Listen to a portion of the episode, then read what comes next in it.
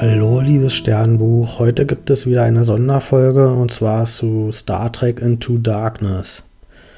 Der Film beginnt mit dem Thema, dass sich Spock opfert, um einen Planeten vor einem Vulkanausbruch zu retten. Und allerdings wird er dann von der Enterprise gerettet und es kommt nicht zu seinem Tod. Dieses Thema, sich für das Wohl von mehreren zu opfern, kommt allerdings im Film später nochmal vor. Mm, danach sehen wir allerdings erstmal Kirk, der wieder besonders machohaft und flirty auftritt und im Vergleich zum ersten Film scheint es sogar nochmal überspitzer dargestellt worden zu sein. Und er scheint sich überhaupt gar nicht mehr an Regeln halten zu wollen. Diesen Teil fand ich allerdings sogar ein bisschen sympathisch. Dadurch, dass er aber kein Kadett mehr ist, handelt er sich diesmal damit Ärger ein. Und ich schätze mal, dass mit dieser plakativen Darstellung das Ziel erreicht werden sollte, dass man von da aus eine bessere Entwicklung sein kann. Der Film behandelt ziemlich harte Themen, zum Beispiel Terrorismus und wie der Terrorismus auch persönliches Leid von Menschen ausnutzt, um sie für sich zu rekrutieren. Es geht auch um Faschismus, also um Menschen, die sich genetisch überlegen halten und Dabei bleibt der Film aber meistens auf einer persönlichen Ebene und vergisst dabei, das System dahinter auszuformulieren und vielleicht auch zu kritisieren. Also der Film möchte zwar diese schweren Themen behandeln, aber ist dann nicht konsequent genug, um, um die auch durchzuanalysieren und da ein bisschen Stellung zu beziehen. Ja, das spielt sich aber, wie gesagt, alles auf der persönlichen Ebene ab. Zum Beispiel bei dem Selbstmordattentäter, der für Khan einen Anschlag ausübt, um seine kranke Tochter zu retten. Oder auch Khan, seine Motivation wird ja so dargestellt, dass er seine ja, Supermenschen retten will, also seine Gefolgschaft. Also auch er hat da seine persönliche Familie, um die es ihm geht. Aber die Ideologie, die da eigentlich hintersteckt, das adressiert der Film nicht, dann müsste es da nämlich eigentlich um faschistischen Terrorismus gehen. Und was läuft eigentlich in der Föderation falsch, dass da so ein Typ wie Marcus einfach mal, ohne dass es jemand mitkriegt, da seine Dinge abziehen kann und da im Geheimen so ein riesen Kriegsschiff bauen kann? Das sind eigentlich die Fragen, die viel spannender gewesen wären. Der Film wirkt thematisch äh, dadurch aber ziemlich komplex erstmal. Und wenn man den ein paar Mal gesehen hat, fällt einem aber auf, dass der im Grunde nur unnötig kompliziert erzählt ist. Und dadurch denkt man, dass man total gut aufpassen muss. Aber im Endeffekt ist die Handlung halt nur so in kurzen Nebenszenen, wird sie nur weiter erzählt und dadurch kann man das leicht verpassen. Und wenn man da einmal aber den Überblick drüber hat, dann fällt einem auf, dass man das auch einfacher erzählen können und dann bleibt von der Story so viel nicht mehr übrig. Die Stimmung des Films ist, wie der Name es auch schon vermuten lässt, ziemlich düster und wir haben auch viele Spannungen zwischen den Figuren. Die werden allerdings fast alle überwunden. Das heißt, wir haben auch immer mal wieder Lichtblicke im Film. Es gibt zum Beispiel eine Szene mit Spock,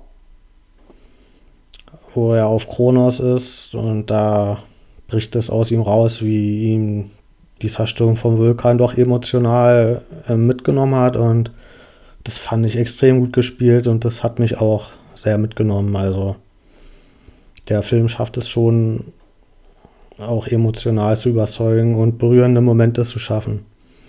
Uhura bekommt diesmal auch deutlich mehr zu tun, also da hat sich einiges entwickelt.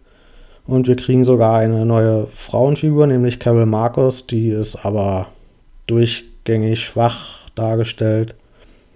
Also und auch aus der Male Gaze Perspektive wird sie betrachtet und der Film weiß mit ihr eigentlich auch nichts anzufangen und will sie eigentlich nur einführen für folgende Filme. Also da wurde sehr viel Potenzial verschwendet. Der Film verlässt sich immer noch auf den Nostalgiefaktor und spielt mit dem, was wir als Star Trek-Fans mit den Figuren verbinden. Allerdings ist der Film auch schon selbstreferenziell und baut auf die Sachen auf, die er selbst erzeugt hat. Zum Beispiel gibt es wieder eine Bar-Szene zwischen Pike und Kirk. Also da versucht der Film auch ein bisschen eine eigene Identität zu schaffen und seinen eigenen Stil durchzuziehen.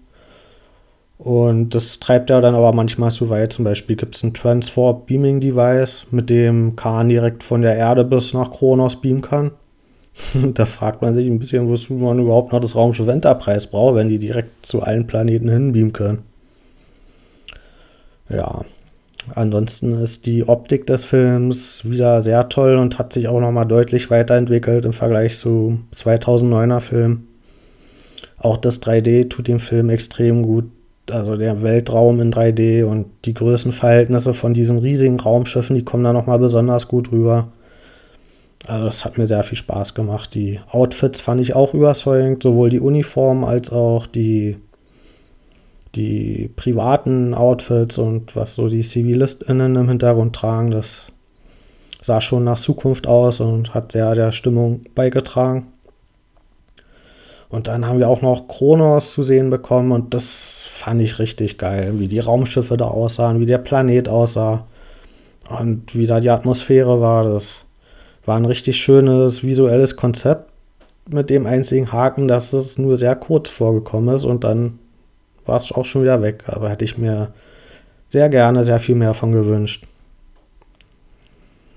Hm, kommen wir mal zum Hauptbösewicht. Das ist nämlich Khan. Den fand ich schon im Originalfilm und in der Originalserie eigentlich nicht besonders überzeugend, sondern eher lahm, weil ich fand, dass seine Genialität immer nur ein Versprechen war das man aber an seinem Handeln eigentlich nicht gesehen hat. Und das finde ich auch hier wieder so. Also, ich also kann da nicht viel von seinen genialen Plänen erkennen und deswegen kann Spock ja auch eigentlich meistens mit ihm mithalten. So als Bösewicht finde ich ihn als Figur dann aber trotzdem nicht komplett unclever, weil er nämlich ein bisschen vielschichtiger ist, als wir das sonst gewohnt sind. Und deswegen gibt es da zum Teil auch überschneidende Interessen und deswegen kann die Crew mit ihm zusammenarbeiten. Das heißt, er wird nicht so komplett einseitig dargestellt. Diese Rolle übernimmt nämlich der Batmobile Marcus. Der ist sehr einseitig und ja, man erkennt auch nicht so ganz seine Motivation. Da reicht es uns aus, dass er einfach böse ist und ja, das erlaubt aber dafür dann Khan ein bisschen Raum in die Graubereiche reinzugehen. Am Ende schließt sich der Kreis mit dieser Opferbereitschaft, die wir am Anfang schon gesehen haben. Da opfert sich nämlich Kirk, um sowohl die Enterprise zu retten und auch einen Teil von der Erde, auf dem die Enterprise abzustürzen droht. Und ja, das ist eine sehr ikonische Szene, die ein bisschen gespiegelt ist im Vergleich zum Originalfilm Star Trek 2. Und als ich das im Kino gesehen habe, da hat mich das auch richtig überzeugt und das fand ich richtig gut gespielt und das hat komplett funktioniert und da kommt am Ende aber der Haken, dass das wieder rückgängig gemacht wird. Kirk bleibt natürlich nicht tot und das finde ich sehr schade, dass das nicht konsequent durchgezogen wurde, weil wir dann nämlich auch plötzlich eine Relevanz für die alternative Zeitlinie gehabt hätten, weil wenn Kirk weg wäre, dann hätten wir so einen Einschnitt in die Erzählung, dass sich das auch mal gelohnt hätte. Und ich hätte es gerne gesehen, was passiert wäre, wenn Spock dauerhaft der Kapitän geblieben wäre. Da hätte man sich in folgenden Filmen sicherlich auch spannende Sachen mit ausdenken können. Aber ist leider nicht dazu gekommen. Aber am Ende war ich schon auch ein bisschen froh, dass sein Kirk doch nicht tot war.